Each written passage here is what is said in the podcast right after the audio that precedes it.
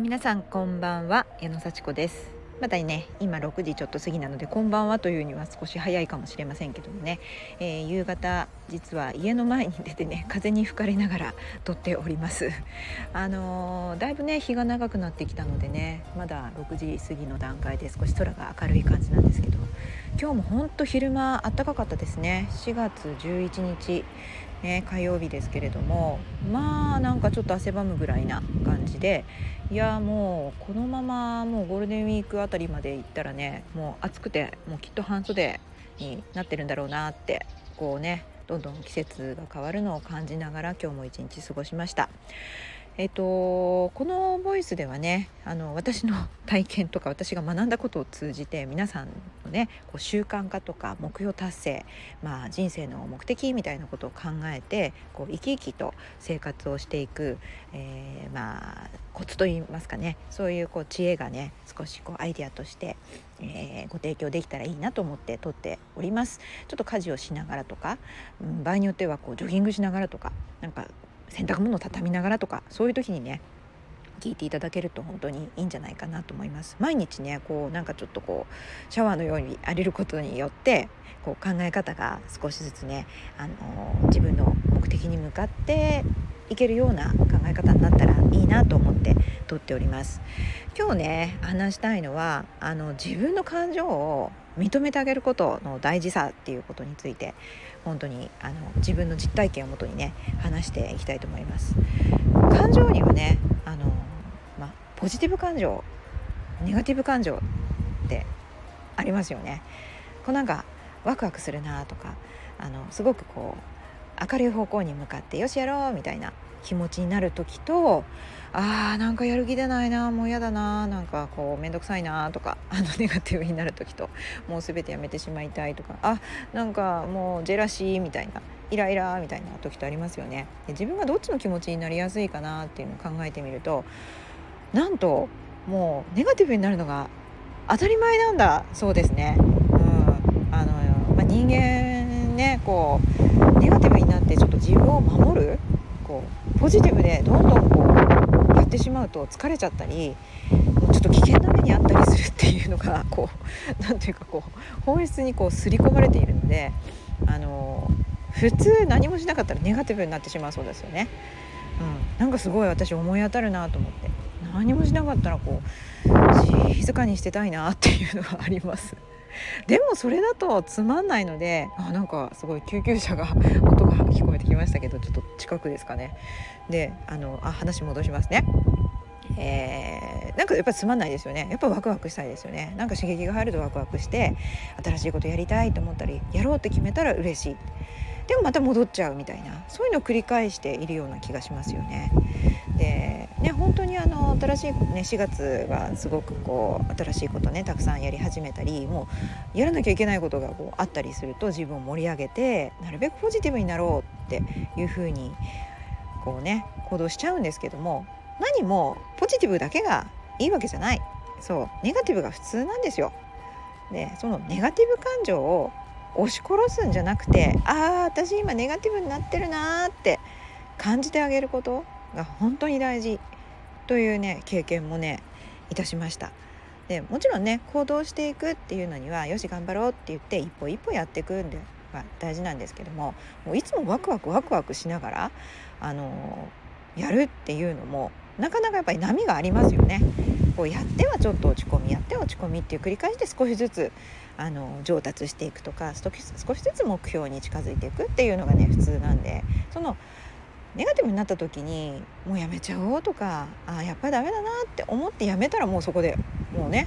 やっぱり止まってしまいますからね。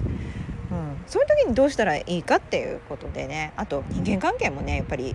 悪くなっちゃいますよね。イライラしたり、もうこう見たくないものを本当に見ないとかっていう風にしちゃったり、逆にイライラするからこそそのイライラを人にぶつけちゃったりしたら、こう人間関係悪くなってちょっとつまんなくなっちゃいますよね。で、その気持ちを自分って今これ感じてるっていう風に受け止めてあげると、なんかねすごくホッとします。ネガティブでも。そして人に当たらずに済む。例えばね、これ本当にもう私の身の回りにいる人っていうのは家族なんですけども、娘がね、やっぱ私が思うように動かないわけですよ。で、なんかこう気になることがあって、忘れ物ないとか、出かける時にね、元気に出かけていく時にはいってらっしゃいって言ってあげるようにしてるんですけども、いってらっしゃい、忘れ物ない、財布持ったって言ったらね、チッって言うんですよ。チッって舌打ちをするんですよね。今日されたんです、それ実は。何舌打ちなんかしないでよって思うじゃないですか。何をね、そんななんか仕打ち、せっかくというかね、こう気にしてあげてるのに仕打ちをされるみたいな感じがして、チッって言ったんですよ。なんかうるさいなみたいな感じでで、私は今までだったら、なんで舌打ちなんかするの、こっちが気にしてあげてるのにみたいなことをね、言ってたんですよ。で、そうするとうるさいって言って、またこうこじれてくるんですよね。もういいよみたいになってきて、イライラしてお互いに今日はね、チッって言われたのをね、聞こえたんですけどもね、もういいやと思って、私今すっごい嫌な気持ちになったってね、認識してあげたんです、自分のことを。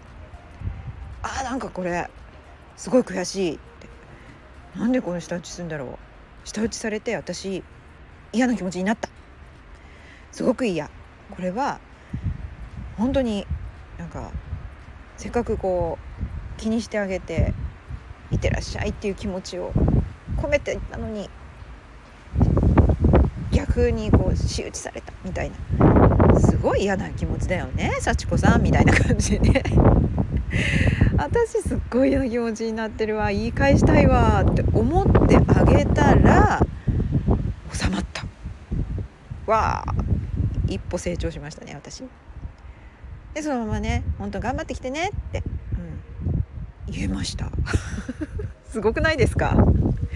これで気づいたんですよ、私。なんかその嫌な気持ちを私は誰かに聞いてほしかったんだって。なんでそんなことするの？私こんなに思ってあげてるのに、逆になんかこう仕返しされたみたいな。まあね、財布持ったとか言うなよって娘は思ったと思うんですよね。ちゃんと持ってるよみたいなね。だから私もきっとちょっとイラッとすること言ったんでしょうね。娘はイラッとしたんでしょうね。だから舌打ちしたんでしょうねっていう。だからそれお互い様なんですよ。私がいくら思ってあげても、それがいい風に取られるとは限らないから、お互い様なんですけども、私はそれをやっぱり自分の気持ちを伝えたかったんですね。そしてイラッとした気持ちを誰かに聞いてほしいから、いつも言い返しちゃうんですね。何やってんの？なんでそんなこと言うの？とか、舌打ちしないでよと、失礼だよと、他でもやってんじゃないの？みたいなことを言ってでもそれをその相手に言ったら、すぐにごめんって言うでしょうか。そんな舌打ちをするような人が言わないですよね。ママごめんねなんてすぐに言うわけないんですよ。それは、いや、誰かに言ってほしいですよね。大変だったね、幸子さんって。全部分かってほしい、誰かがいたら。全部私のことを知ってほしい。私が事細かに何を感じて、何を思って、どうしてそういうことをしたのか、そしてどう対処したのかみたいなことを全部知ってほしい、誰かに。いや、その知ってほしい誰かは誰でしょう。誰にしたらいいでしょう。夫ですか？友達ですか？娘ですか？いや、自分ですね。自分がそれを全部知ってればいいんです。自分の一番大事な友達のように扱って聞いてあげましょうね。で、私は今日ね、今私すごいな気持ちになったなって思ったら、スーッと気持ちが楽になりました。で、娘に言い返さずに済んだので、これいいなと思いましたね。で、やっぱり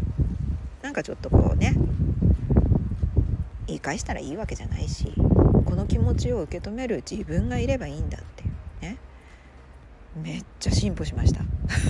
こんな感じでね、ネガティブ感情も認識をしてやれば、その裏にあるものが見えてきて、自分は一歩また変われる。